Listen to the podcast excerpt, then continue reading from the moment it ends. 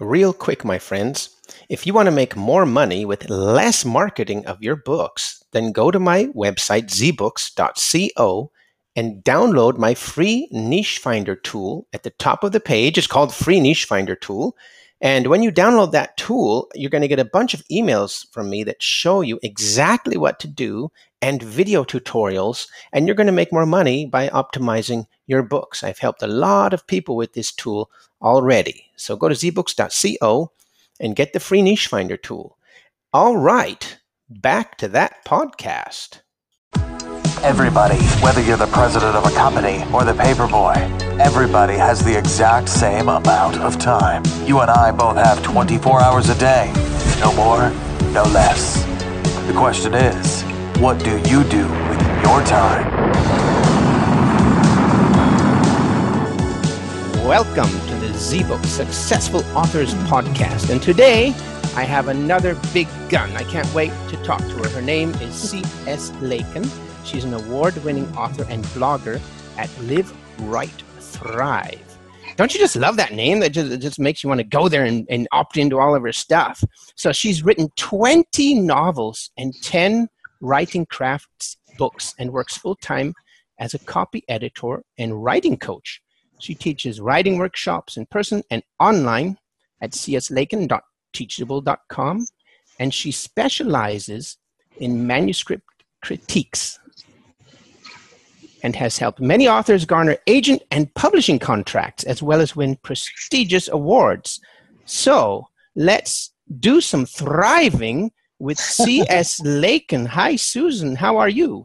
Uh, I'm good. Thanks for the wonderful introduction. I love that name, Live Write Thrive. Isn't that what it's all about?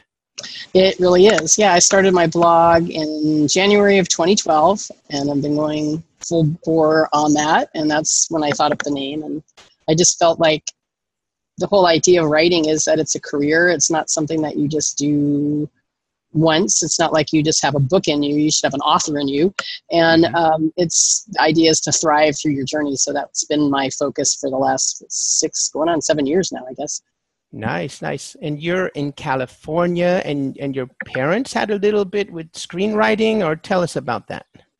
Oh well, I grew up in Los Angeles with a screenwriter, producer, mother. Uh, she she started out yeah writing scripts, and she went into script supervisor and other things like that. So I grew up reading a lot of scripts and sitting in a lot of sets. Uh, some of my fun memories, like uh, my mom used to be the story editor on Mod Squad, and at the time, oh, I watched that total hip show, right? Well, yeah. I just wanted to be super cool. So whenever they went on location, I remember one time, like at the LA Zoo, I would go, I would ditch school and go so I could sit on the set. I always like to sit in Peggy Lipton's chair and wear my dark sunglasses. And, you know, keep in mind, I was 10 years old at the time. was she the blonde I, agent?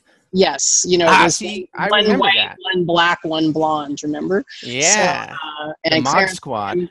Yeah, yeah, Clarence Williams III. He was so into his sunglasses, and he wouldn't take them off indoors or anything. It was just like a, it was like a black issue for him. It was really kind of cute. But uh, anyway, so um, yeah, so I used to do all that. I would sneak into sets like Mash, and uh, or I go into the Lost in Space set and play with the styrofoam rocks that were supposed to be really Mash and yeah, Lost in yeah. Space. Yeah, those are different uh, studios. But my mom had offices in various studios over the years, you know, MGM and um, other places. So that's uh, cool. Yeah, and so, you know, as a kid growing up, I was just, you know, real involved or around the Hollywood milieu. But um, mm-hmm. uh, the big warning we were given, as kids were given, was don't you ever go into Hollywood and TV or writing for writing for uh, the film industry. Of course, my brother, my older brother, ignored that, and he became a super highly successful TV screenwriter and producer. Produced uh, Dallas and really, shows. your yeah. brother produced Dallas. Not only that, but he, if you ever heard of the whole gimmick "Who Shot J.R.," that was yeah. my brother. He made that up. That. Cool. It's like one of the most famous, you know, cliffhanger things in TV and history, I guess. But anyway, so that's that was what I grew up with. And um, so then uh, you started writing books and thought, okay, I want to help people do that, or the other way around, or how did you evolve? Uh, well, I think it just started. Uh, I mean, I've been writing novels for a lot of years and attending workshops and conferences, and then I started into editing, just to, as a career to make a living because I was not making a living selling novels, uh, mm-hmm. which is hard to do. So, uh, as I went into editing year after year, I would be mostly editing novels, and so many of them were structured so poorly that I almost felt guilty taking their money and i would just say to these uh, writers you know i'm editing line editing your material and i'm correcting your spelling and your syntax and fixing your but your story sucks no i wouldn't say that i mean the story structure no. was working yeah. right yeah so, we know what you're talking about don't worry yeah, so i decided instead i don't know how many years ago maybe five years ago to to focus on critiques and to really encourage writers to get critiques instead of starting with editing.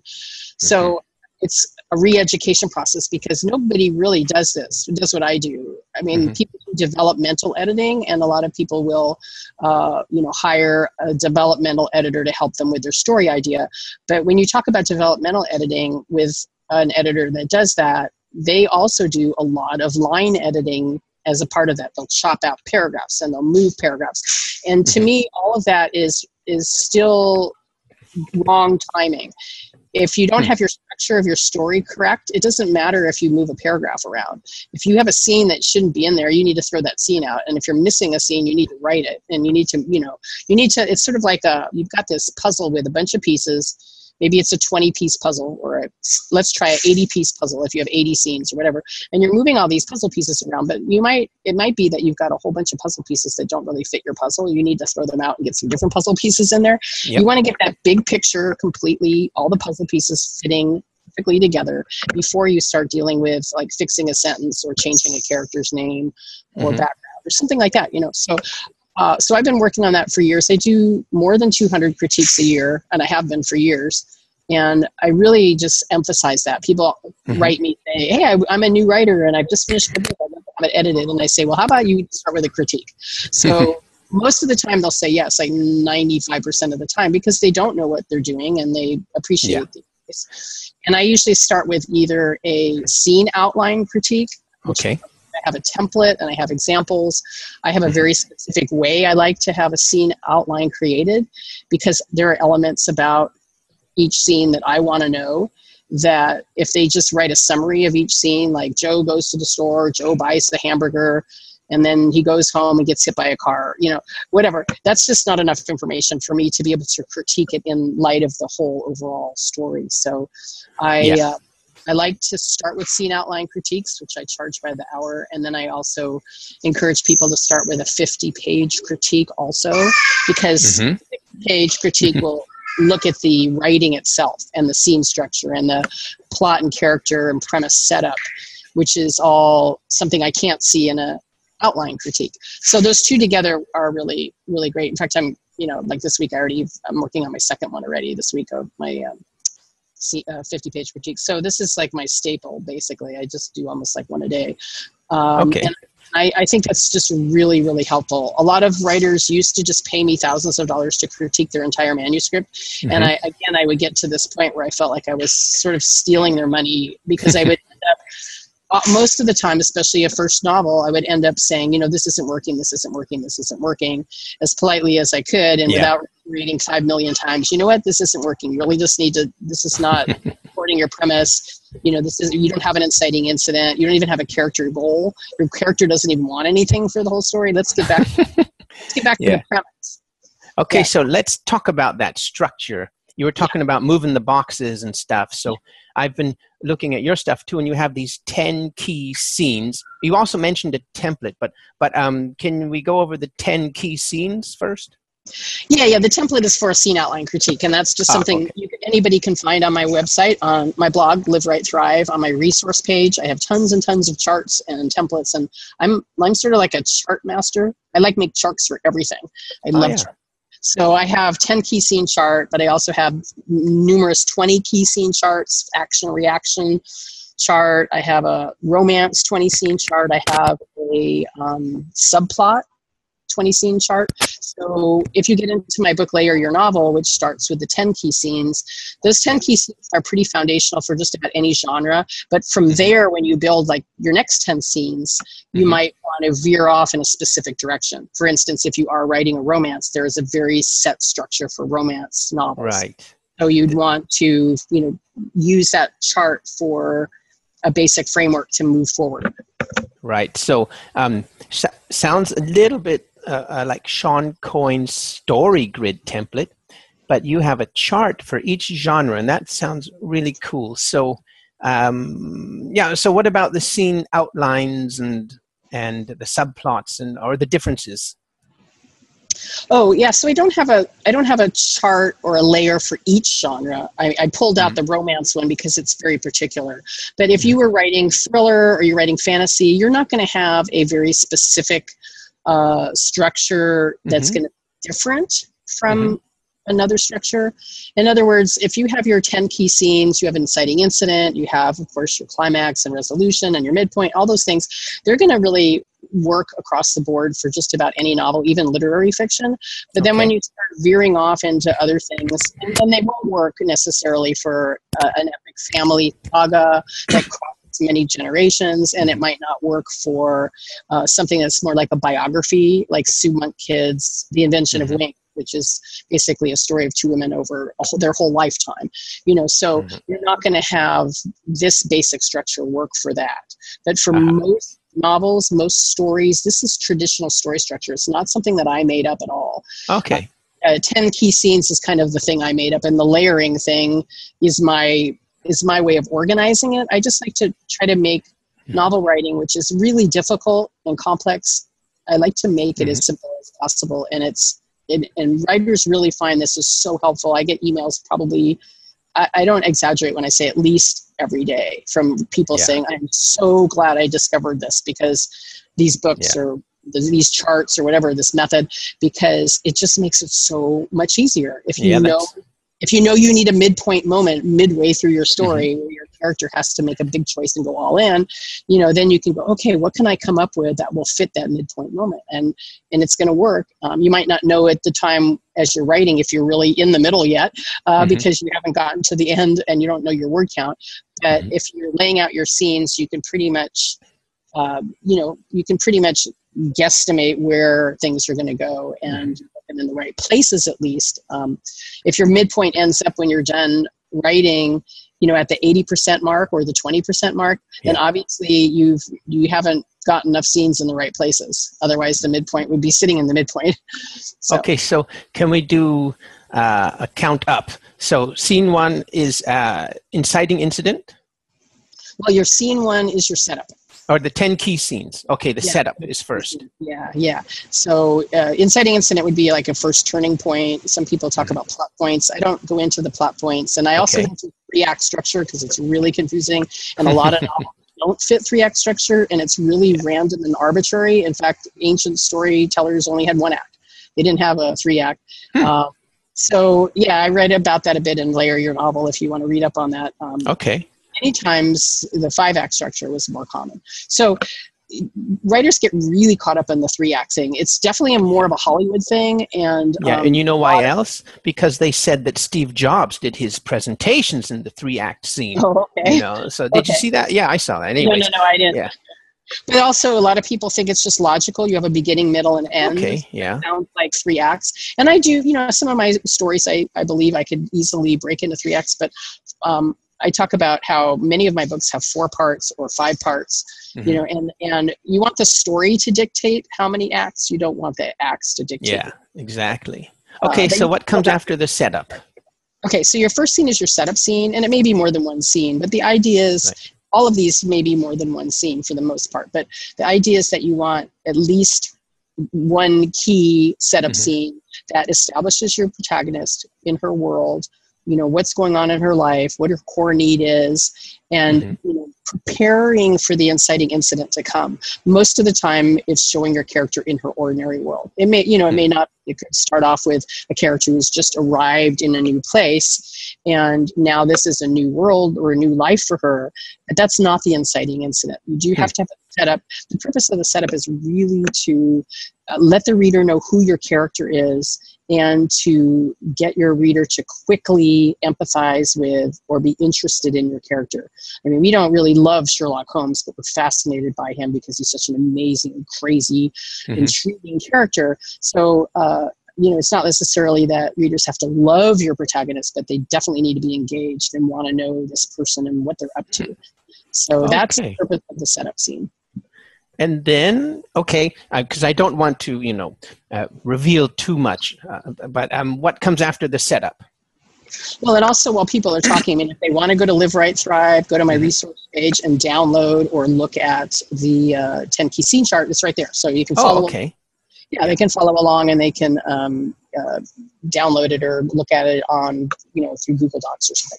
But okay anyway, livewritethrive.com and it's right there on my resource page. Yeah, just scroll down and you'll find all those charts and things you can link, yeah, click on. Okay. So, yeah. So anyway, the second um, the second key scene is the inciting incident.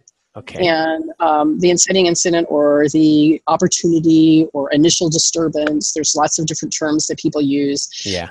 It's a very simple concept, and it's and it should be there pretty much in just about any novel. Is the hmm. whole idea of telling a story is you're telling a story because something has happened or mm-hmm. something happens to kick off your story. So this is what this is all about.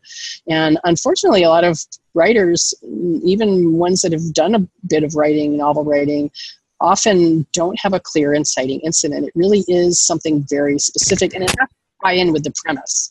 So a lot of times, a writer will start a novel in the wrong place, and think, oh, when they go move to Italy, that's the inciting incident. But the premise is about how a ghost shows up and it, it shows them, you know, some mystery in their house that leads to them discovering a dead body and blah blah blah. So if the if they're considering the inciting incident at the ten percent mark is just moving to a place, and then for five more scenes they're they're moving their furniture in and they're meeting the neighbors and they're enjoying local restaurants and blah blah blah, and it's boring and nothing's happening.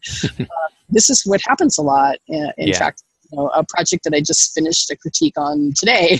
this is what it's reminding me of because the idea is the writing is lovely, and you know there might be some great uh, character exchanges and fun dialogue, but if you're not at the inciting incident, introducing a situation that moves your character now, shifts your character's attention or direction either in a, just a mental or actual way, mm-hmm. then you know you're missing you're not the structure's not right so yeah.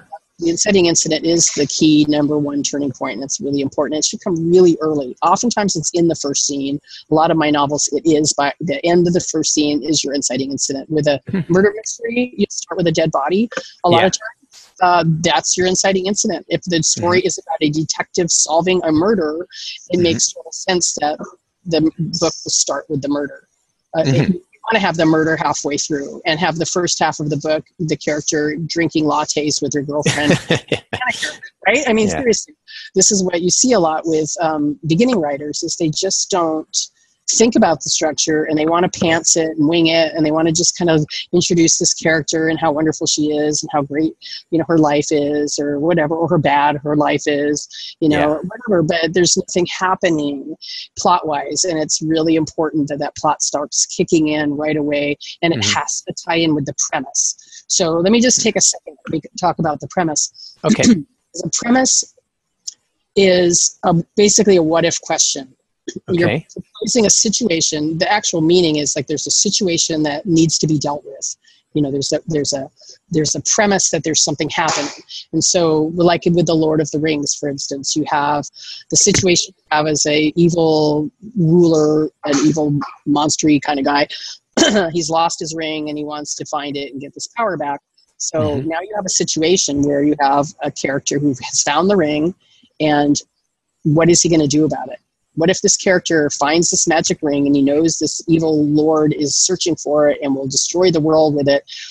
How is he going to deal with the situation? So this is what reader uh, writers need to spend a lot of time working on before they go any further which is to focus on what's their premise what is the situation and how is their character going to handle that situation and deal with that situation Uh, Mhm. if, if there's if it's not an interesting enough premise, it's not worth spending months of your life uh, or readers spending ten hours of their day reading your book if the Yeah. premise isn't interesting.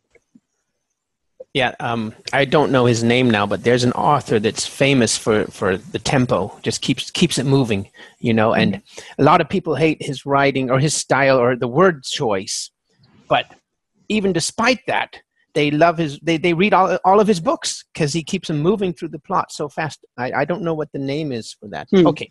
Anyways, so it's it's got to move the character. The inciting incident has to move the character, Yes. and it's got to tie into the premise.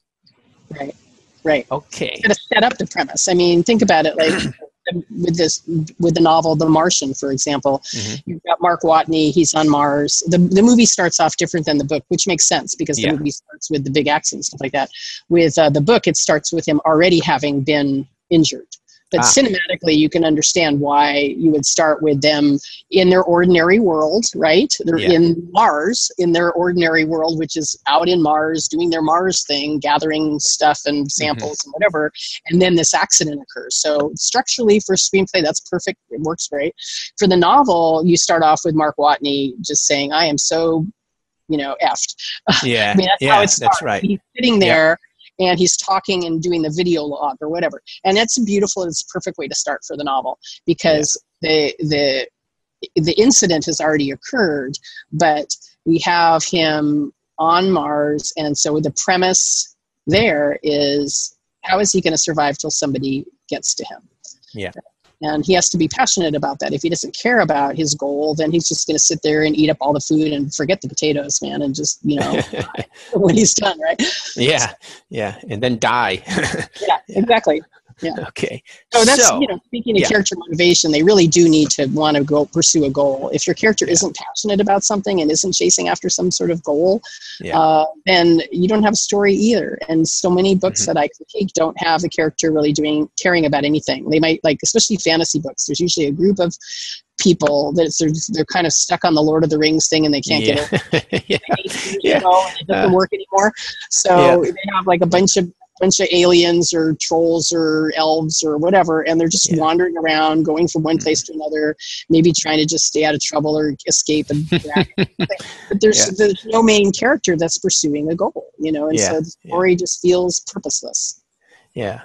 I can relate with you there. I've seen plenty of those books too. And uh, okay. All right. So what comes after the inciting incident? So there's a there's um the next turning point is this 25% mark, which is where the goal gets fixed. It's- I don't have it as a 10 key scene, Ah. but it's something that um, because sometimes it, it does take more than one scene to kind of get that goal fixed.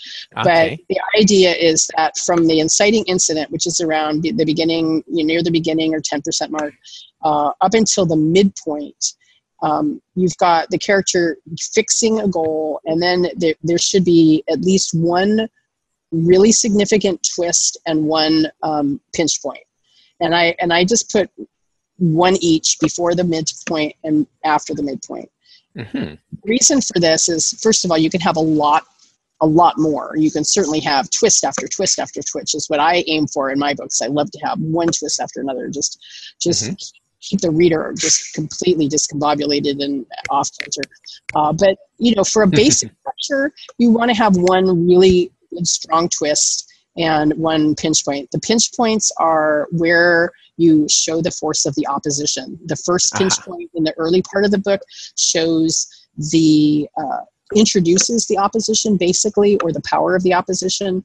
And um, and that opposition for instance in the martian is not another person it's the, the planet.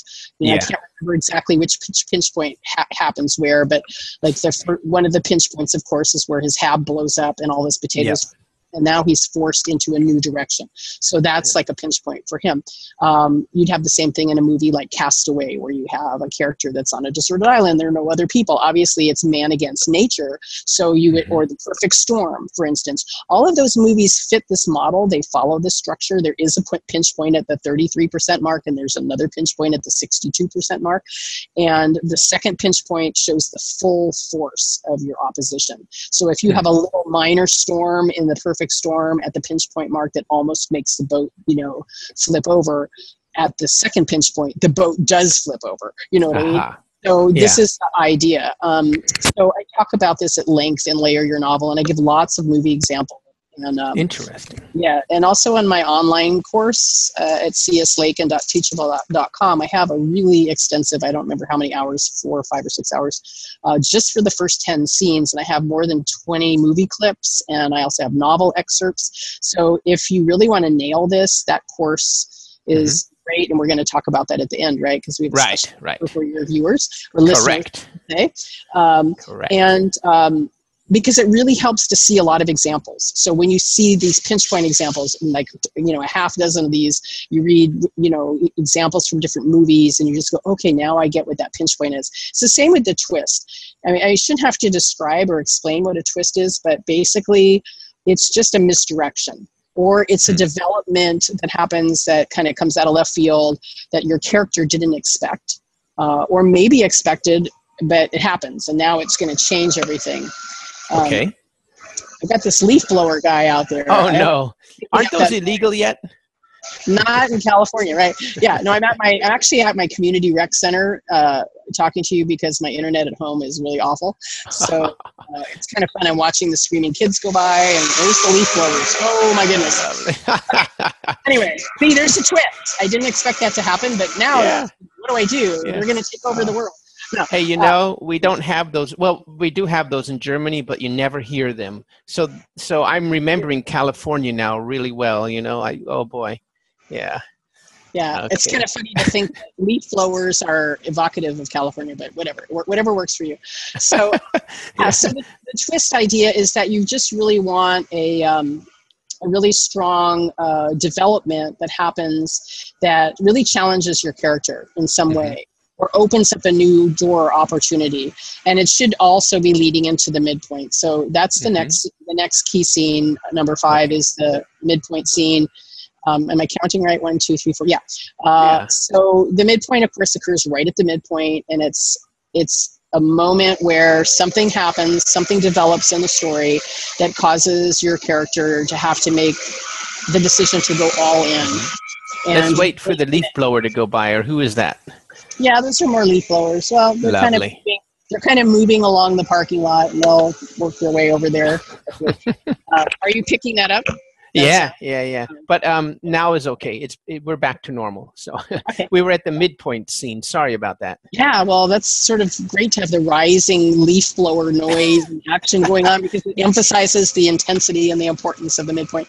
Yeah, Yeah. I see story and everything. Uh, yeah, so the midpoint is all about uh, greater commitment, all in, and usually from there, from the midpoint up to all the way up to the dark night moment and the climax it's all about progress moving Mhm. five steps forward ten steps back you know more obstacles more twists so the next you know six number six and number seven are your next twist your next pinch point Mhm. and then it gets you to key scene number eight which is your dark night of the soul moment oh, and wait a second. Wait a second. I'm got. I got to write that one down. The dark.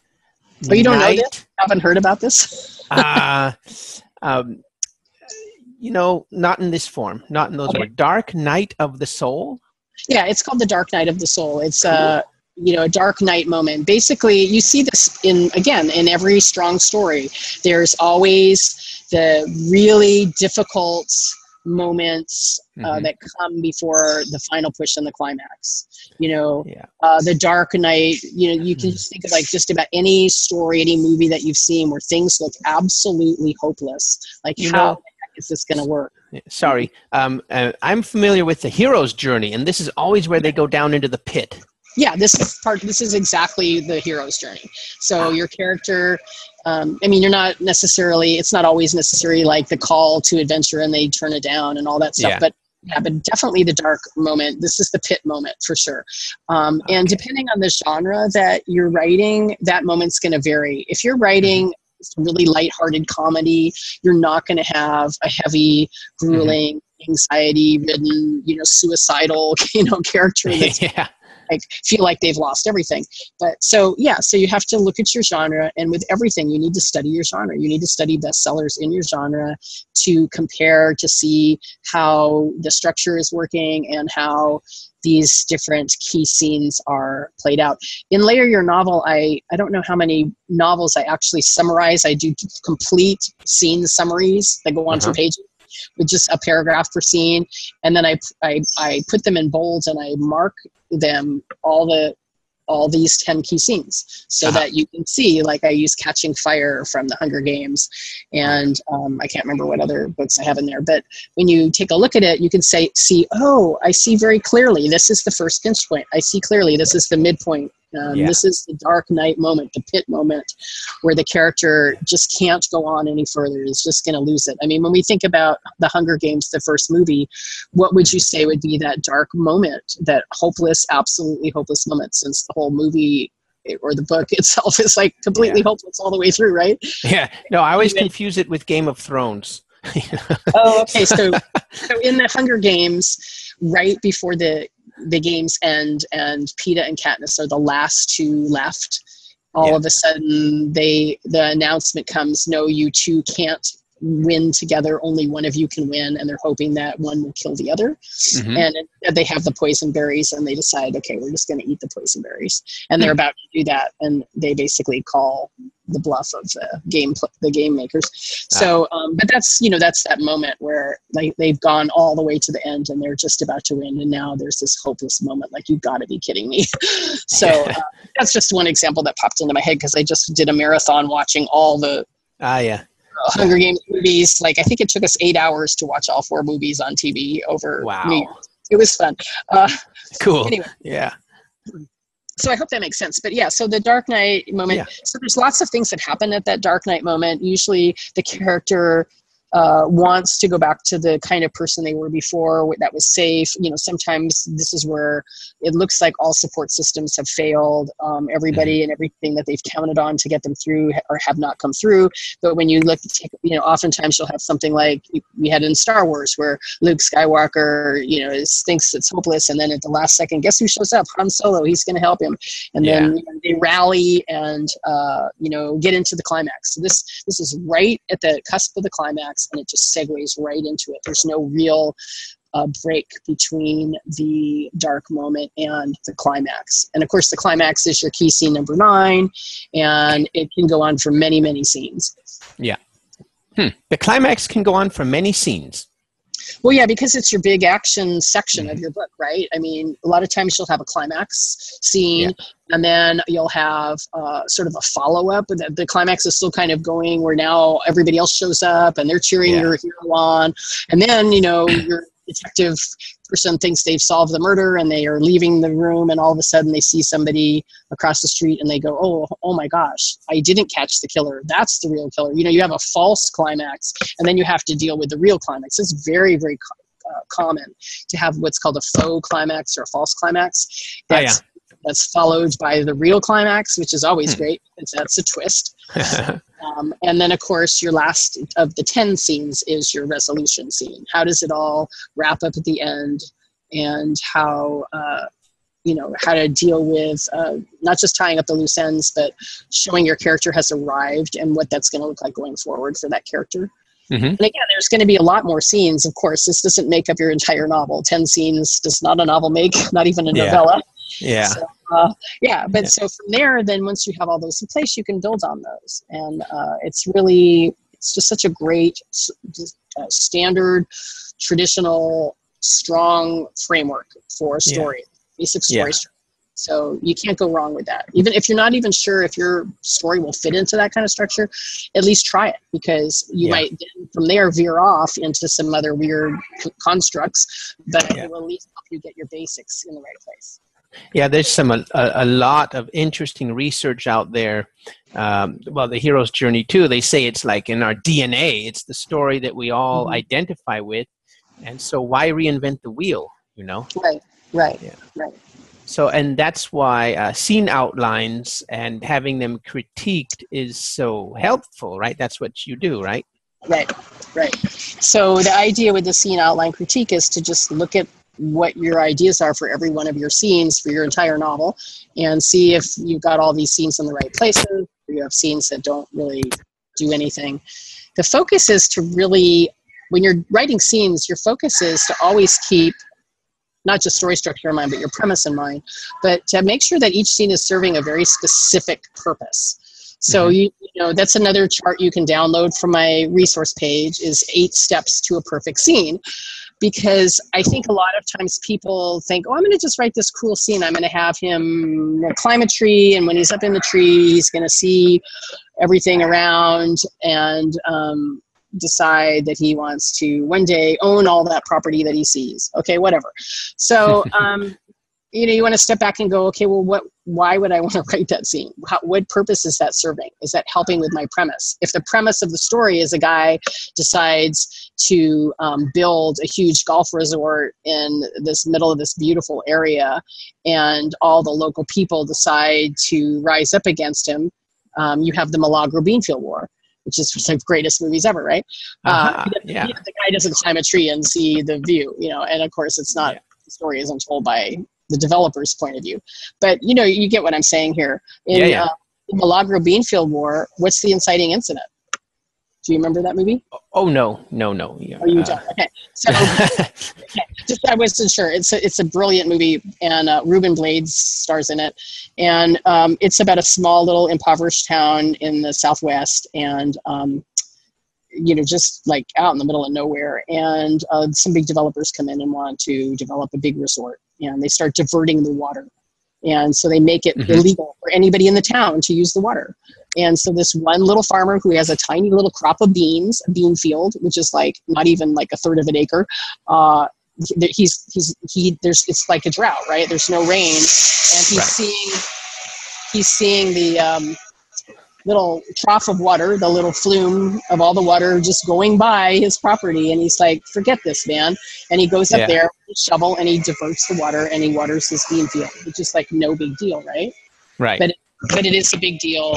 It turns into a huge deal. The whole town gets involved, and you know it's it's the David and Goliath story of the character, um, you know, the little guy taking down yeah. the big right? And that's a very typical story structure also.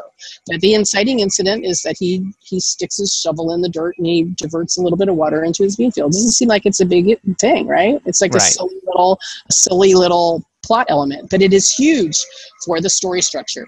So you know when you're thinking of your 10 key scenes they don't have to all be big uh, dynamic action they could be very subtle they could be very small actions mm-hmm. um, it could even be a character just saying one thing to somebody else, and it could set off a whole chain of events that could change the world. Yeah, yeah, that's cool. Um, and I was looking at your website, and I see all of these things are there, and you don't even have to have an email opt-in for them. No, so no, this is free stuff. Yeah, yeah. Yeah, that's pretty cool. As well, you know, some. Yeah, yeah go ahead. Go ahead. Yeah. Okay. Uh, I was just going to say I would encourage anyone that's writing novels and really wants to get a lot of meaty information aside from the two million words on my blog uh, to sign up for my mailing list. You know, they'll get yeah. a free book, and then if they sign up, if they join my fast track email list, they'll also get yeah. two free books the first week, and they'll get all kinds of offers and all kinds of stuff. So um, yeah. I'm just all about trying to get people to find find an easy way through the yeah quagmire trying to write a novel. I've written 20 novels in lots of different genres. Mm-hmm. And um, one thing I've learned, especially because I've written different genres, mm-hmm. is that the key thing that you have to do is take the time to do your homework. And I don't mean just learning craft, writing craft. I mean, go yeah. out and buy those like dozen best selling novels in your genre. Yeah similar to yours that have like a similar either a storyline or a setting or a writing mm-hmm. style or something that you know like right now i'm writing my thriller lightning man and it's a paranormal supernatural thriller and i've never written that before and i have mm-hmm. spent year in research and i have t- lots of books not yeah. just on my topics but on that i'm studying for structure that are very different stories but they're all a little bit paranormal they have a character they're all about a character that has sort of a paranormal ability mm-hmm. and so i wanted to study how these authors were presenting these characters and mm-hmm. and the action and the balance of the narrative and all that and this is the best way to learn and, and yeah you know you got to sit down and you got to do your homework. I just i write out yeah. charts. I go through these books and i write i write all the summaries of all the chapters. I write whose point of view is it? What happens mm-hmm. in the scene? Is it a high energy scene? Is it a low energy scene? Um, and this is how you're going to really master story structure for your mm-hmm. genre. Okay so this is the perfect segue to my number one question which is probably already answered it but how do you make a good story great? Well that's a good question because we all have lots and lots of ideas you know every day you know i come up with tons of ideas Ooh, this would be a cool idea for a novel or this would be a cool idea for a novel yeah. you need to be able to take that novel from idea to killer concept and mm-hmm. that doesn't mean it has to be original at all it, you know everything is pretty much like the same old story that's been done a million times right but mm-hmm. there's ways to twist it i call it a concept with a kicker and i talk about that in depth in my 12 key pillars of novel construction book okay. i tell show you all these different ways that you can twist or, or add a kicker to a concept um, so um, a lot of times you know all you have to do is just change the occupation of your characters or mm-hmm. change the location or the situation mm-hmm. um, you know there's just so many examples that you that i have in the book but i was just thinking um, there's that one about the two magicians that are sort of vying for the competition of this one woman or one's angry the other married the wife the woman that he wanted and it's just set between two magicians in the 1800s you know like it's like a weird setting, but I forget which. Yeah. It's, remember what it is? It's called the. Um, I don't know if it was the Prestige or if it was the. There's another one. Uh, a couple, couple, couple uh, magician movies came out at the same time, and they're both great. Um, yeah. Anyway, so the idea is that to come up with a really great concept that when you tell somebody what it is, this is what a high concept is, they say to you, I'm going to kill you so I can steal your idea. Uh, that's, kind of, that's, kind of, what you want. You want people yeah. to, like when we would tell people what our story is for the menopause murders, my co-writer and I, everybody would say, oh my gosh, that is such a great idea. I can't wait to read that. And that's kind of what you want with your concept. If you tell your concept to people and say, "Oh, I'm going to write a story about a woman who goes uh, to Italy on vacation and she collects yeah. Venetian glass, and then she goes home and shows all her friends her Venetian glass," because I really just want to capture Venice. I want to yeah. just write this beautiful story about what it's like to go to Venice. Okay, great. Well, why don't you write an article for a travel and leisure magazine or something? But yeah. not a novel. No, but yeah. I'm saying it could be a beautiful article. It could be a beautiful article. Yeah, yeah, yeah. It may not be the right thing for you to do is to write it as a novel because you're not talking about novel structure, which is all about uh, uh, a character with a goal that's going after this goal amid great opposition and um, high stakes. You know? yeah. So that's what you want. You want high stakes and conflict as high as you can get them, and you want a protagonist who's passionate about a goal, and you want to bring in some theme or themes that are really going to resonate with your readers. And mm-hmm. theme is really just the uh, inner motivation of your character made universal. I can well, say that. Uh, yeah. say that again. Yeah. Theme, your, um, your character's inner motivation, why they're doing something, mm-hmm. made universal. Okay so when um, in Fly Away Home, you have a girl who decides to hatch these geese eggs because the nest got destroyed, and she's going to raise these baby geese, and her goal is going to be to take these geese when they grow up and fly them down to some refuge lake in the southeast and save them and give them a home so that the, the fish and game guy doesn't like take them and kill them or something. So the, but you know so the she's passionate about this goal for many reasons. Um, but what makes the story so fascinating is that she's got to um, overcome all these different obstacles in order to reach her goal. Not just learn how to fly these weird kind of contraptions, but she's yeah. got to follow her. You know, she's got to like bond with them and then get them to f- fly with her in the air. It's one of the best movies ever. So uh, I don't know how I got off yeah. on that topic, but no, it's a it's a tough question. You know, how do you make a good story great? I think I'm going to pose that to everybody that I interview from now on. And uh, well, yeah, I would say the main thing is you want to have an amazing character. You don't want to have like everybody wants to write this everyday Joe or Jane. Like I want to just write an or like show an ordinary person and what happens to them. And it's great. You know, we want people to relate to our characters, but honestly, ordinary people are boring. We really want we read a novel, we want interesting characters. We want larger than life characters. It doesn't mean they have to be hilarious and outrageous and crazy like Sherlock Holmes. You know, you don't want to have 17 Sherlock Holmeses in your book and then you don't, you yeah. know, like you just blow your mind. Uh, but yeah, you want character. You want a character that readers can really love.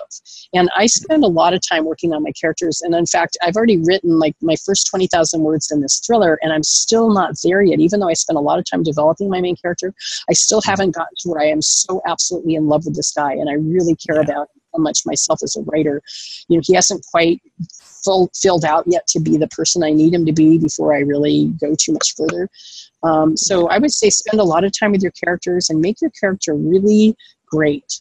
Uh, and make sure that the character fits the premise.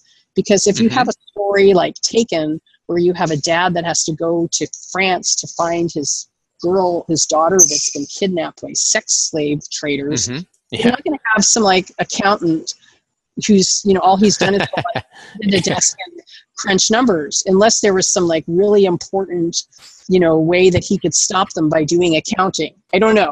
You know what i mean? Yeah yeah yeah you need to create your character so that the character is designed to fit your premise. You know and it organically it can work both ways. You might start with a character idea and think what kind of a story could i put my character in? Mm-hmm. i've got this great idea for a character. I mean i have i came up with lightning man with this just image of this guy standing on top of a mountain willing the lightning to strike him. He's been struck you know a dozen times. And this is the only way he can stop this terrorist or or um, you know whatever this bad guy by luring him into the open and grabbing him and having the lightning strike him so he sacrifices his life to save mm-hmm. whoever and i developed mm-hmm. this whole entire novel that i've been plotting out and working on and researching for two years now just because cool. i saw and, it, and he's called lightning man the story's called Lightning Man, yeah, because um, it's kind of like a nickname somebody gives him because he's been struck by lightning so many times, you know. Is it out but, yet? No, I'm writing it right now. Oh, okay, okay. Yeah, but I, you know, I just kind of came up with an idea. So you were asking, like, how do you know you have a good idea or a premise, whatever? So I yeah. came up with this idea, and I had to put it through the fire because okay. this is what writers should do. You should like have your ideas, and then you should just develop them and work on them. But mm-hmm. most of them are going to fall by the wayside, or they should, because they're just not good enough. They don't have yeah. the to, yeah. to last 400 pages. I knew with Lightning Man, I could have a really interesting character because I started giving him all kinds of interesting abilities that he got because of lightning, which a lot of people have had. Their, their hearing is increased. You know, I, I oh, went yeah. further and I've given him things like um, you know, like like how sharks can sense prey behind rocks. I've given him electromagnetic abilities that have, because of his electrical field, has been supercharged. So I didn't want to do a superhero novel. I wanted it to be kind of more like Phenomenon, the movie, which mm-hmm. where right where the the idea is that you know this could happen to anybody you know so, mm-hmm. uh, so i'm trying to make it realistic but so i was playing with it but i thought this is great because i have all this lightning all this lightning material lightning survivor yeah. stories and lightning facts and they're fascinating so and i also felt like nobody had ever done this or has done like a series mm-hmm. about a character that you know has you know really he's disabled he has issues he has memory losses you know he's a flawed character because right. of lightning and i wanted to bring to uh, bring to the forefront, you know, the issues with lightning and electric shock and stuff yeah. like that. So that sounds cool. Yeah, it's kind of cool. So, um, but anyway, so that's what writers need to do. They need to come up with an idea, not only that's like super great, but they have to be excited about it. You know, why spend like eight months of your life writing a novel if you really hate your story and you yeah. you know what I mean? Yeah. So yeah. you have to really get excited about it, and then you have to think, why am I excited about it? What, what's exciting about my story, my premise? Mm-hmm. That makes me want to spend like every day ignoring my family and you know all my all my responsibilities and the gardening and everything else to write yeah. this story, right? You know? Yeah, live write, thrive, and ignore your family. yeah, there you go. Right. Yeah. yeah. Have you heard of Brad Meltzer? I have, I think. Wait. He's he's um kind of like the well, not the new, but um. Oh. Clancy, and he says he won't write a character unless he knows his why and he knows where he's going. Otherwise, he won't, you know, he'll cut the character out, you know. So he's a real yeah. character yeah. development guy too, mm-hmm. and um, yeah. he's like a he's kind of like a following in the footsteps of Tom Clancy, but he's just okay. writing one bestseller after the other now, you know. Okay, I haven't read him yet, but I will check him out for sure. Um, oh, there's so many good people to read. You know, how do you choose? Yep, yep. Well, I would say if you're a writer uh, and you're trying to write some novels, I would just for now choose books that are like yours, that are bestsellers, yeah. so that you can really get the genre down. It's really important to nail your genre because, especially whether you're going to self publish or try to get an agent, you need to be able to very specifically fit that novel alongside other bestsellers. I never knew that for a lot of years, and that's why I couldn't get my novel sold for so many years. Yeah. Didn't understand you know how important genre is and i created a whole online course about how to do that so Yeah, but, you know, Well, Yeah. you, you know, it sounds simple and obvious, but sometimes it needs to be said, right? Yeah. Yeah. Yeah. yeah I, I think a lot of writers just don't do their homework they know what they like to read like oh i read mystery so i'm going to write a mystery okay well that's great but have you taken the time to really deconstruct like how do you know what what what is your typical third scene in the book Yeah. you know high action scene is it a low action scene. Like with mine i went through a number of novels and i laid out a chart scene one and i put a summary of every single one of those scene ones in a Mhm. row so i could look. And guess what? All of those scene ones were a high action setup scene you know Yep. there's some big thrilling action going on that tells the reader who is this character and what what are they like. They're usually on another case if they're a detective or they're or they're in a courtroom if they're a lawyer and they're finishing up you know you see them in action with something that's really exciting and interesting and fun. So that's what i did. I came up with the first opening scene where my character is doing his thing as a park ranger and he's tracking down some bad guys up in the mountains with another ranger and you get to see all these different little powers and abilities that he has because of lightning you know Yeah. uh, you know i didn't want to start the book with him like sitting around thinking which a lot of people do when they're just starting a novel and they've never written before they they end up having the first few scenes the characters just not really doing anything it's just sort of explaining and backstory and all that you Yeah. need to get away from that you know write it all down for yourself but don't put it in the novel Yeah, that's another another fine art of storytelling. Yeah. Um, who was it? Uh, oh man, uh, I don't know if it was Heinlein or Asimov. You know, he said his whole backstory was in that one sentence. You know, the the door, the door moved to the right or something, and then boom, you knew you were in a science fiction uh, novel. Right. Yeah, I don't know who you're talking about, but I, exactly. Um, you know, the idea is that the author should know all the backstory, but it's like a, it's like a, um, what do you call those things in the water? Oh, the Titanic hit iceberg. Okay, here they go. I had, to get a, had to get a mental connection my dead brain. Uh, yeah, it's like an iceberg. So you have a little bit sticking up out of the surface, but there's a ton of it under the water. So you, as the author, know all the stuff that's under the water, but you only let a little bit of it peek out for the reader. And honestly, readers don't want you to tell them everything. They want to. Keep, they want you to Yeah. keep a lot of secrets. They want you, as the Okay. author, to keep back as much as possible. But there is a fine balance because if you don't tell enough, you don't show enough. Yeah. That's underwriting, and then the reader is not engaged or they're confused. So That's interesting. They want to keep. Oh, sorry. Go ahead. no, that's all. Oh yeah, that's another interesting one. It seems so obvious, but it needs to be said. You know, so they, they want you to keep some secrets and don't, you know, tell everything. So what else is so obvious but needs to be said? Oh, uh, okay. Um, Now that I got you here, yeah, I'm just trying to think. So, yeah, so the backstory, you want to kind of just drop in little bits if you are going to bring in some backstory, little little flashbacks or whatever, little bits of uh, stuff. Make sure it's important. You know, I mean, a lot of times people do a flashback or a whole scene like showing how the girl met the guy and how they it was so cute that they met in classroom and he got her a cup of coffee and they sat and talked for half an hour. It's like really, I really don't need to know this. This is so ordinary. Well, the idea is you want to avoid on the nose. It's called on the nose writing. Ah. Um, Jerry, Jerry Jenkins talks a lot about this. You really want to avoid on the nose writing, which means that um, any it might be well written. You might have like a passage that's very realistic.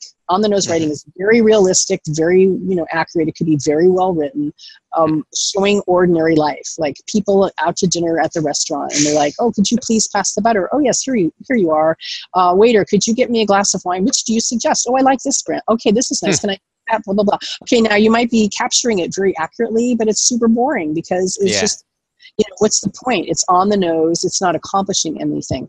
So um, people writers will say oh well it's showing my character doing her ordinary things in her ordinary life. Okay boring. But really, we want to Yeah. see ordinary life. We're trying to escape ordinary life So exactly. you can summarize really quickly. And if you are going to put in a bit of backstory, it should be triggered by what happens in the present action. Yeah. Like if you instead of have opening a scene with a, talking for three pages about how this guy used to be in the military, and you Hmm. don't show anything like happening. Maybe he's traumatized. He's got PTSD and all this like stuff going on. But instead of writing three pages about it, why not just start the story, the scene with him in action, and he's he's in the garage and he's like reaching up to get something Yeah. out of out of this top shelf of a cabinet, and his shoulder hurts, and, it, and, it's like yeah. pain triggers the memory of when he got shot and he's got shrapnel in his shoulder. And all you need is like one sentence. And all of a sudden you know, oh, this guy used to be in the military and he's Yeah. got you know, and he's and then by his emotional reaction to it, you can um, you can almost tell like he is proud of his past in the military or he resents it Yeah. or he's you know whatever. I mean, so you don't need that much. So the rule of 3 is a good rule to follow, which is generally you have three lines you might have like three lines of dialogue and then you might want to switch to like three lines of narrative and a little bit of backstory or explaining and then maybe you move into three lines of action you can alternate so you Hmm. you don't want to just stick with one thing for too long you don't want to have Yeah. too many paragraphs of a character processing too many character too many paragraphs of just action with no reaction. I mean you can show a lot of high action like you know the guys they're beating up a whole bunch of gang members or something on a street corner but at some point you need to get into that character's head to show what they're thinking um, you know take that you stupid guy you know or whatever. Yeah. that but you just want to you want to break it up.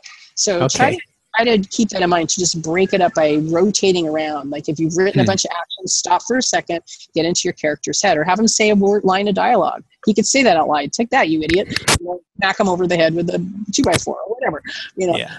um, that's breaking up the action with dialogue. So, um, Yeah.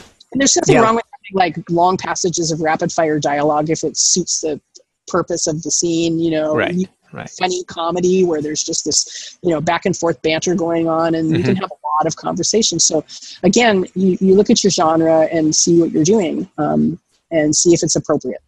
Yeah. Um, kind of reminded me um, uh, on the nose. Uh, I I kind of heard it more as like show don't tell. Is that the same thing? No, not really, because on the Oh. nose is writing realistic material, realistic scenes, or realistic mm-hmm. action, but it's boring.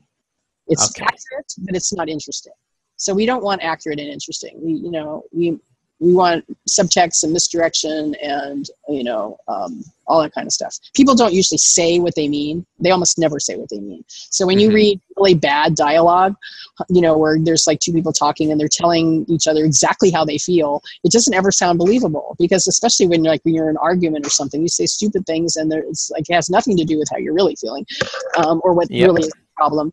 So um, dialogue is tricky, but studying you know great writers that write great dialogue. It's it's wonderful to study that. Uh, i read a lot of james lee burke. He writes all kinds of Mhm. stuff but he's considered one of the greatest american novelists. And he writes a lot of uh, western and he has a whole series set in new orleans. But um, his dialogue is just amazing. I mean everything about it. His writing is Yeah. amazing. Setting his characters his narrative his his his writing style. But when you look at the dialogue between the characters you're just like oh there's so much that is not being said that you can hear. And Yeah. that's that's great dialogue. So again study study stuff and see how it's done and see if you can try to emulate it. It's not plagiarism if you practice trying to write like other writers. It's good Mhm. exercise Yeah. Well, uh, it's the fine art of writing. It takes a lifetime, right? It's uh, you. Like I always say, you can learn to make a book uh, in like a couple of weeks. You know, I, I that's my course. I teach you how to publish Oh, and, okay. and optimize for Okay. Amazon. But you know, and that, that doesn't take very long. But uh, becoming a good writer and and telling a fascinating story or a great story, that's a lifelong journey. You know. it's really hard and you know every time i start a new novel it's just as hard i mean i have a lot of knowledge under my belt but at Mhm. the same time it's such a challenge and it kicks your butt every time it should Yeah. if it's not then you're not working hard enough i mean i've talked to lots of very successful famous writers and they'll say the same thing it's never easy and it shouldn't Yep. be easy you should have to work very hard at making it look really easy i think i forget who Uh-huh. said it but easy reading is hard writing is it tony that's a good one. Yeah. um, can't remember, so, but yeah. So that's the key. Easy reading is hard writing because it's easy to write bad um, and clunky with too much stuff in it, and it's hard to read. But to make something read smoothly and beautifully without a hitch, that's a great art, and it is yeah. a um, uh, aspiration. I think of every writer should be. Yeah. So it doesn't sound like it, but do you get writer's block? Um, no, I don't think so. I mean, I think writer's block, and I, I agree with Jerry Jenkins on this, that the writer's block really doesn't exist. Hmm. Uh, I think it's a misnomer uh, because really a lot of times when people sit down to write and they can't write, it, it's a lot of other things. It's procrastination, mm-hmm. it's insecurity. Mm-hmm. It's not like they can't think of an idea. A lot of times yeah. it's laziness for me. Uh, I'll procrastinate because I know how hard it's going to be to write a scene. I'll put it off and put it off, and I'll just stare yeah. at the screen. I, you know, if I if I'm at that place, it's like okay, it's obviously not the right time to write. I'm not going to push myself. You know, yeah. so I, I, think it helps. Um, I wrote a blog post a couple weeks ago. If people want to look at Live Write Thrive, and I don't know when you're broadcasting this podcast, but so I think I put it out in December. Yeah, end of December. Uh, it's a blog post called "A Time to Write and a Time to Not Write." Mm-hmm. And I and I explore that a bit, and a lot of people wrote back saying, "Wow, I really, really needed that post." because I talk okay. about there's seasons, right? For everything, there is a season, and there is a time to write, and there's a time to not write. And sometimes, and I give a lot of different reasons mm-hmm. for not writing. Sometimes we just aren't motivated or creative, but other times other things are on our minds and upsetting us or distracting us, mm-hmm. and we can't concentrate. It doesn't make sense to force yourself to write yeah. during those seasons when it's not a good time to write. So writer's block sometimes can be that. Can be it's just not the right time to write. I have put projects aside for years hmm. because every time I've tried to approach them, I just feel in my gut like, okay, this is not the right time for me to be writing the story. I did yeah. that with the menopause murders for years. I kept telling people, oh, I'm going to write this book. And I kept thinking, I'm going to sit down and write it. And I never could get to it. And then as soon as Donald Trump got elected president, and my book yeah. was all about sexism and ageism and meism and all this stuff, um, and I hmm. thought, oh my gosh, this is a, this is the absolute perfect time to write this story and yeah. to set it right in this situation. And and then it just uh, flowed. And it, yeah, we we wrote 150,000 words in two months. Me and my wow, my that's partner. good. Yeah, we chopped a lot of it out, but yeah, but we had yeah. so much fun and we laughed all the way because it's a dark comedy about a woman who goes around murdering people, you know, uh, menopause, going through menopause, and it's the only way she spells relief. But yeah, it's really. Um, yeah. Anybody listening that's a book publisher wants this book, come contact me. Um, yeah. yeah. We even put a website up, so it's pretty fun. So if you go to the menopausemurders.com, you can read some of the funny stuff about it. But it is really drop dead yeah. hilarious. I mean, it's the kind of book yeah. stuff cool. when you when you read it, you're just like rolling on the floor. I can't mm-hmm. catch your breath because it's just so funny. And I, yeah, again, I had never written humor before, so I had to read a mm-hmm. bunch of dark comedy humor to kind of mm-hmm. get how it how it was done, and we had fun. You'll have to give me that um, the links at the end. I'll put them on on the post for this because I'm looking at at um, your stuff and looking at all the things that I could put. Uh, so for one, the livewritethrive.com slash resources is really good. You have all of these free templates and it's just really valuable stuff. And I, I'm I'm downloading this stuff right now, you know. Oh, and then you just talked about that one post, uh, the when to write or not to write. Uh, a time to write and a time to not write. But yeah. they can, yeah, they can find that on the blog. Yeah. Yeah. So yeah, and you'll have to give me those links at the end, and I'm I'm going to put them in the show notes, and because uh, okay. there's your blog and website are very valuable. I mean, I'm looking. You've got so many templates and what we talked about. It's all there for free, Yep. and not even behind an email sign up. You know, I put even yep. my free stuff behind the email sign up. You know, I but, just uh, have yeah. too much stuff. You know, I I, yeah. I want people to sign up for my emails and they'll get free books. I, I give away free books, but only yeah. through my email sign up. But I just feel like I want to help writers. I want to make it as easy as possible to write novels, and I think charts are the way to go. yeah, no, I love them. you know, I love them. Like I said, I, charts and they they they yeah. it's sort of like little stepping stones. They help you along the way. They're not going to write your novel for you, no. uh, but they will certainly give you a lot of directions. So yeah, like the checklist manifesto that was another big bestseller you know and it's mm-hmm. yeah so yeah, okay then scene checklists yeah scene checklists and um, yeah all kinds of stuff right okay yeah really really i, I believe in them too so uh, that's why I would say livewritethrive.com slash resources first, and then we'll, we'll get the rest in the blog post. So, um, so okay, let's, um, what is your number one tip for beginning authors? Uh, number one tip. Um, I would say don't be in a super duper rush to write a novel. I mean, like I see a lot of the critiques that I do. I have these new writers that write an entire novel and they haven't spent any time really studying novel mm-hmm. structure. Yeah. So I would say don't be in a real big hurry to write an entire novel. Sometimes they do the NaNoWriMo and then they, they think, oh, that book, that's novel's great. I'm going to just try to publish it. Um, you'll regret it later. So take the time, you know, just like anything, if you want to be a doctor or a school teacher or a bus driver or whatever you want to be, you have to take the time to learn what you need to learn first before you yeah. dive in and, you know, yeah. do, do that. So yeah. novel writing isn't any different at all. You have to really take the time and learn the craft and then practice. And I think it's helpful if you can uh, you know once you've written a little bit get some feedback. Hire somebody a writing coach an editor uh, somebody professional not just a critique yeah. group that will say oh gee that sounds so good you know yeah. uh, and then you send it to a professional person and go okay this is a train wreck and i'll tell you why. Get started on like how you can improve this you know? Yeah. Uh, so yeah because writing is tricky. That's like one of my um, uh, other questions. What's the one question they should be asking you, but they're not? Wait, me as an editor? Yeah, what's the one question you wish people would ask you? You know, when they send me their project, or just mean when? yeah, yeah. Okay, so, um, what do I wish they would ask me? Um, um, I don't know. I just tell them what I think without them asking me anything. Yeah. That's okay. Usually they ask me like, you know, is my writing any good or is my story yeah. any good? You know, and that's what we're dealing with. Yeah. Okay. Okay. Here's a hard one. What's your number one tip for advanced authors? Authors. Um, that's a good one. Uh, it depends. I mean, if they if they really know their craft really well and they know how to write really well, but they're having trouble um, selling and you know marketing their book you know that goes into a whole other category but yeah. as far as the craft of writing um, i would just encourage um, you know experienced writers to um, not focus on the success and the money and the sales but stay in the joy of the writing because i think mm-hmm. over the years a lot of times writers um, just forget why they even started writing in the first place. And there's so many stresses, like I've got to write this book and I got to finish this book and I got to try to get it published. I got to make a lot of money. No, no, no. You know, and so when they're writing, they're not like letting themselves just enjoy being in the zone. And I, you know, I, I, you know, we can always put these deadlines. I've got to finish the scene today. I need to write, you know, 5,000 words blah, even if they're not under contract, but they just do this to themselves. But I, I think sometimes, you know, we forget how to just write because we enjoy writing. What about writing a poem? What about just stopping the project you're doing and writing uh, just free write, like, or write a short story?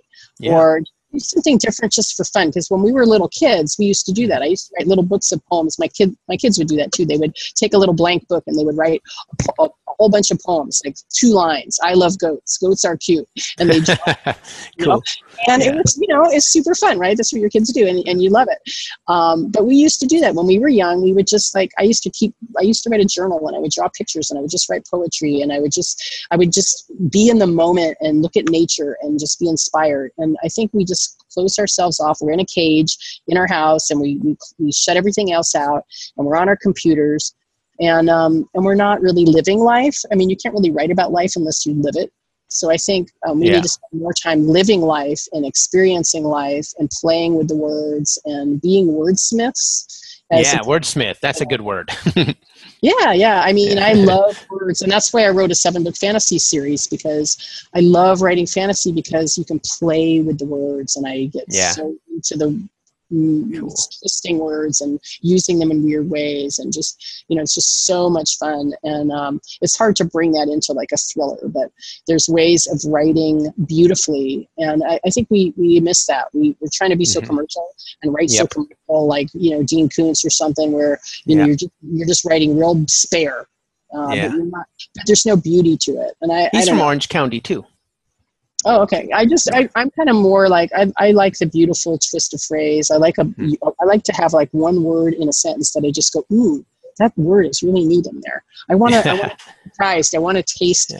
you know taste new words and yeah. And just you know that's what I love about James Lee Burke because he can just okay. write two lines of a, of a setting and the words mm-hmm. that he chooses are packed mm-hmm. with emotion and you're just going wow this word that was amazing you know That's Uh, a good tip. So if if I was gonna go get one of his books, which one should I get? Oh, James Lee Burke. Oh Yeah. man. Well, there's so many. I just really like the Billy Bob uh, Holland series. I forget which the first one is, but there's like five or Okay. six. Make sure you get the first one because they have to be in order. But it's like Simmer, Cimarron Rose or Bitterroot. I don't remember, but just look look at his Billy Bob Holland series and figure out Okay. which one and start with those. They're set in Montana. Uh, they're beautiful. The setting, he's just as I love setting. Beautiful Hmm. setting. Uh, Cool. so evocative. You really feel like you're there. So yeah, really, really super neat. That's a good one. Yeah, okay, I'm going to check that out. So, okay, what's the one thing you wish you would have done sooner? Uh, all of the above. yeah. Yeah. No, I really wish that when I first started writing, I got an agent right away. Elmore Leonard's Elmore Leonard's uh, agent picked me up right away. Said, "Oh, I'll be on your book in a minute." It's the first agent I queried. Uh, my book sucked. It needed a lot of work, and it never sold. And I, I f- it feel like it was a disservice in a lot of ways because I didn't. I, I was under the illusion that I was this fantastic writer, and I wasn't. So I really wish I had. Again, I had not hurried to try to write a whole novel without first learning about novel structure and studying that. I mean, nowadays it's so easy. You have podcasts, you've got online courses, you've got um, Yep. online writing groups, you've got uh, webinars, uh, all this Yep. stuff. Uh, Back in the day when the dinosaurs roamed the earth, when I was young and I started writing novels, dinosaurs, all we had were library books. And my library didn't really have very many books on writing craft, and they were usually like textbooks for English comp classes Yep.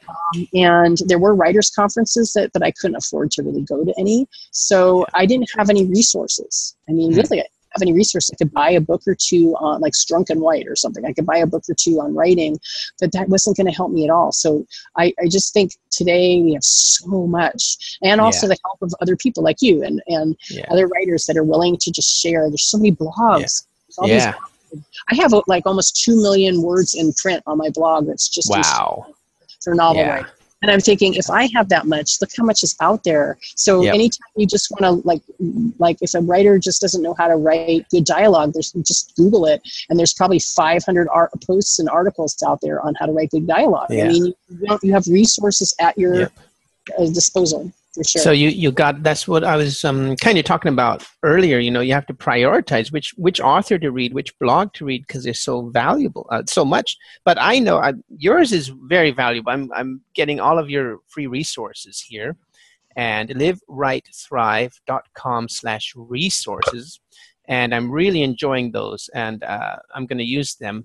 And um, so, one quick technical question: You're on you- you're you have a couple of courses on Teachable, and um, I was thinking about using them too. Do they have a comment system in the course?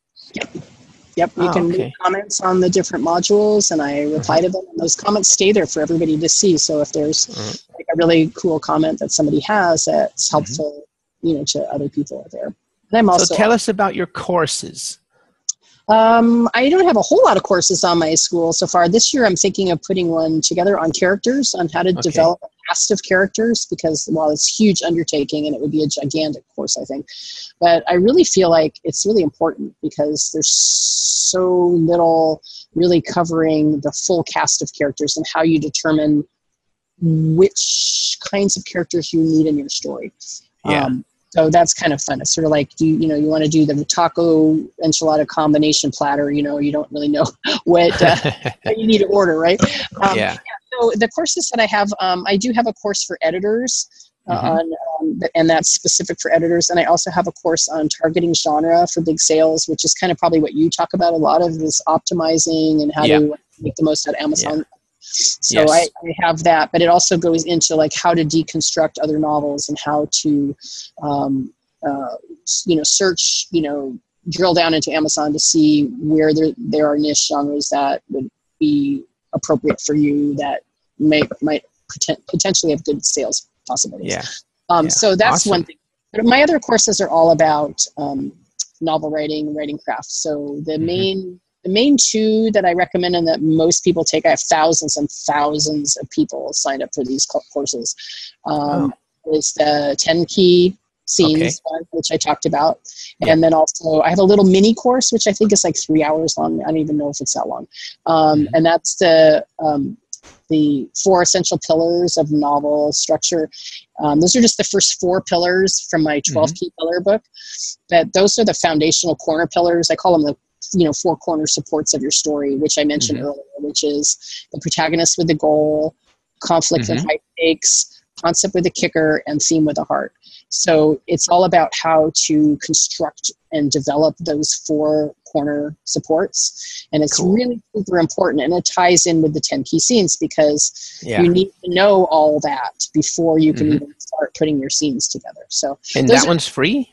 that one's, I think, like $49 or something. Okay. Cool. Yeah. Um, and then all the courses are lifetime access. They're go at your own speed, do it yourself. These aren't like group uh, courses where they have a start date and an end date. And I'm Right. just saying, um, I may do some of those later, but not too Yeah. teachable.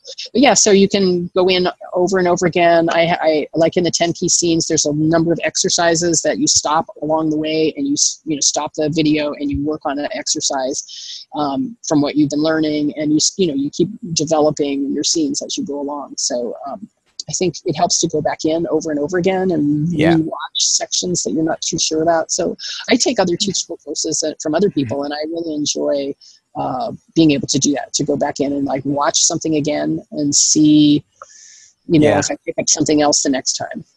I've been looking at um, looking at Teachable a lot and liking it, and I took a couple courses there already. Might move some of mine there, but we're not talking about the big deal. The big deal was you have a deal on your course for ZBooks readers, right?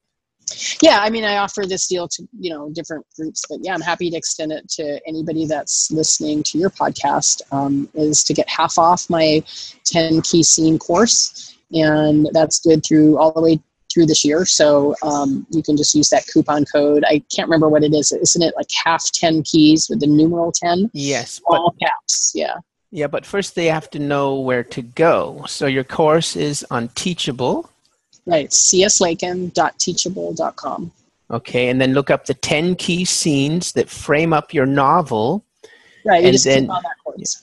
Yeah, and then use half ten keys at the checkout, right? Right, it's a coupon code, so it's not going to show a discount until you put that in there. Um, Okay. You do have to enroll in the school. I think it, you know, you just sign up with a username and ID, and it enrolls you in my school. You're not obligated to do anything or buy anything at that point. Right. Um, I'm not going to send you a bazillion emails, but uh, you know, Not even a gazillion. No, not even a bazillion. So yeah, and so but from there you can pick which courses you want to take and sign up and whatever, and you can put the coupon code in for sure. Okay, I'm going to spell it one more time because I think we're just offering this on the podcast. So H A L F one zero K E Y S. Yeah. So Is that what I sent you? Because I can't remember what I had said. I got it right in front of me. Yeah. So CS. Lakin at teachable.com and look up her 10 key scenes and then half 10 keys. Thank you very much. That's very Yeah. generous because Yeah, and let me just also mention that Teachable has a 30 day money back guarantee, and Ah. you are perfectly welcome to Yeah. uh, sign up for the course, take it, go through it, and if you're partway through or even all the way through, as long as Mhm. it's within 30 days, if you didn't like it and you want your money back, fine. Then just Yeah. just Nice. send me an email and say I want a refund. So yeah. I just want people to be happy. If it's the stuff you already know and you're not getting anything out of it, you know, don't pay for it. Yeah, be worth it it's a $99 course and i think you know, so half off is like 49.50 Perfect. for i don't know i can't do the math right how do i divide Oh, 99 Uh, don't so ask me. I was that was my that was my excuse. You know, you beat me I'm to not a mathematician you know that's why i write novels yeah, Yeah. exactly, exactly. Cool. Okay, where else can we reach you? Uh, you can just reach me through live write thrive i mean i have a Mhm. contact form i'm happy to have people contact me i mean if you want some editing done you want to critique oh i also have my other website um, critiquemymanuscript.com i have a lot of Ah, websites That's so good. that's my critique site. I would highly recommend if you're even considering having a critique done, go to critiquemymanuscript.com and read all about it. And you'll see my pricing. You can even upload and pay and do everything right there. But the whole idea is to understand what really is involved in a critique and why you need one. Mhm. Uh, I really would recommend it before you take any steps to have your book edited, line edited. You know, don't fix the spelling before you fix the structure. You know, I always Yeah. describe it as like you bake uh, it's like putting beautiful, delicious icing on a really yucky tasting cake. It looks really great. That's a good one, yeah. And it's just disgusting, right? So we yeah. Don't want our novels to be like that. We don't want them to all yeah. look so beautiful with the icing, like the sentences are perfect, the spelling's perfect, the formatting is perfect, yeah. right?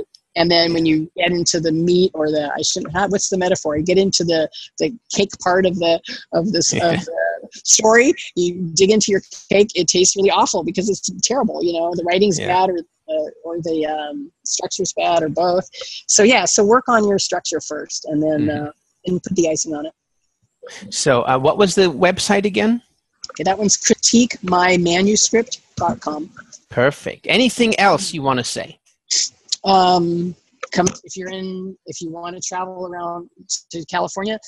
I'm holding seven boot camps this year. I, I, just had somebody book from Australia, so people are coming. Maybe they'll come from Germany. I don't know, but nice. uh, uh, all the boot camps that I teach are in California in beautiful locations. We've been doing yeah. it in Tahoe, like Lake Tahoe, for the last five years. Oh. And guess what? There's another website, writingforlifeworkshops.com. That's my event booking site. So if you're interested, okay, cool if you're interested yeah. in booking, of course, um, you can go to Live Write Thrive and you'll read all about it there too. So it'll direct you to the site where you can actually book.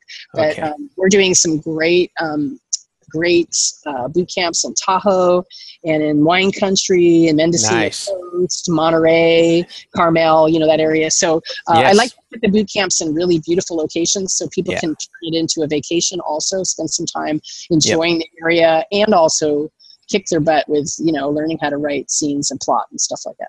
Awesome. You know that sounds like a topic for another podcast because we're already over an hour and something now. But sure, I, I, really want to know about these boot camps now. Okay you know sure. oh okay but um well uh, maybe next time or, or just tell us quick like how much are they? And uh, i mean california is a great state to have them in? Well, the boot camps, the plotting boot camp, there's a plotting madness boot camp, and you plot out your novel in three days. Honestly, come with an idea, leave with a full outline. Uh, nice. and, and, with the scene structure boot camp, we talk about scenes and we examine scenes and we tear them apart. We learn about how everything there is to know about scene structure in three days. So they're both three days long. They're three hundred dollars. So um, cool. Some of them, you know, you can stay, find your own lodging, and just come. There, it's just full days, three full days, Monday. That's competitive pricing. That's good. Yeah, yeah. and things like well, like at Tahoe and Monterey and in uh, yeah. and other places, we actually rent a house, and mm-hmm. so people would also pay for the room in addition. Nice, yeah, yeah. Okay, nice. All right.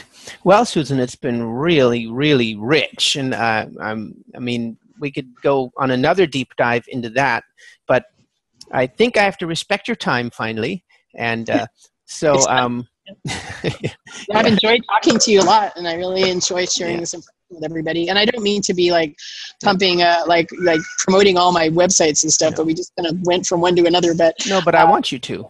It's okay. yeah, the idea is that you know I just want people to love writing and to feel confident in writing novels so that they you know they can sit down and not have writer's block they sit down and really enjoy the process mm-hmm and um, feel really fulfilled in the creative process. It's it's you know creativity yeah. is a wonderful gift that we've been given, and we should really value it and yep. enjoy it. Thank you so much for your time. I really enjoyed it too, and yeah. uh, I look forward to talking to you again and maybe hitting one of your boot camps because I'm from California. So well, come on down. Yeah, yeah, come on out. It'll be so fun. I'm trying to. I'm thinking of June. Do you have anything going on in June? Yep, June we're doing the Geyserville Boot Camp, uh, June 10th through 12th, uh, which is in wine, wine country, and we're going to do a lot of wine tasting. I don't know how much scene structure we're going to get done because we're going to be drinking. okay. yeah. I'm putting it on my calendar. So thanks again, and I really, um, I'm, I'm seriously, I'm going to try that. So I'm, okay. I'm okay. I'll talk to you soon then. All right. Thank you so much, Erica. Thanks for having okay. me. I really appreciate it. Okay.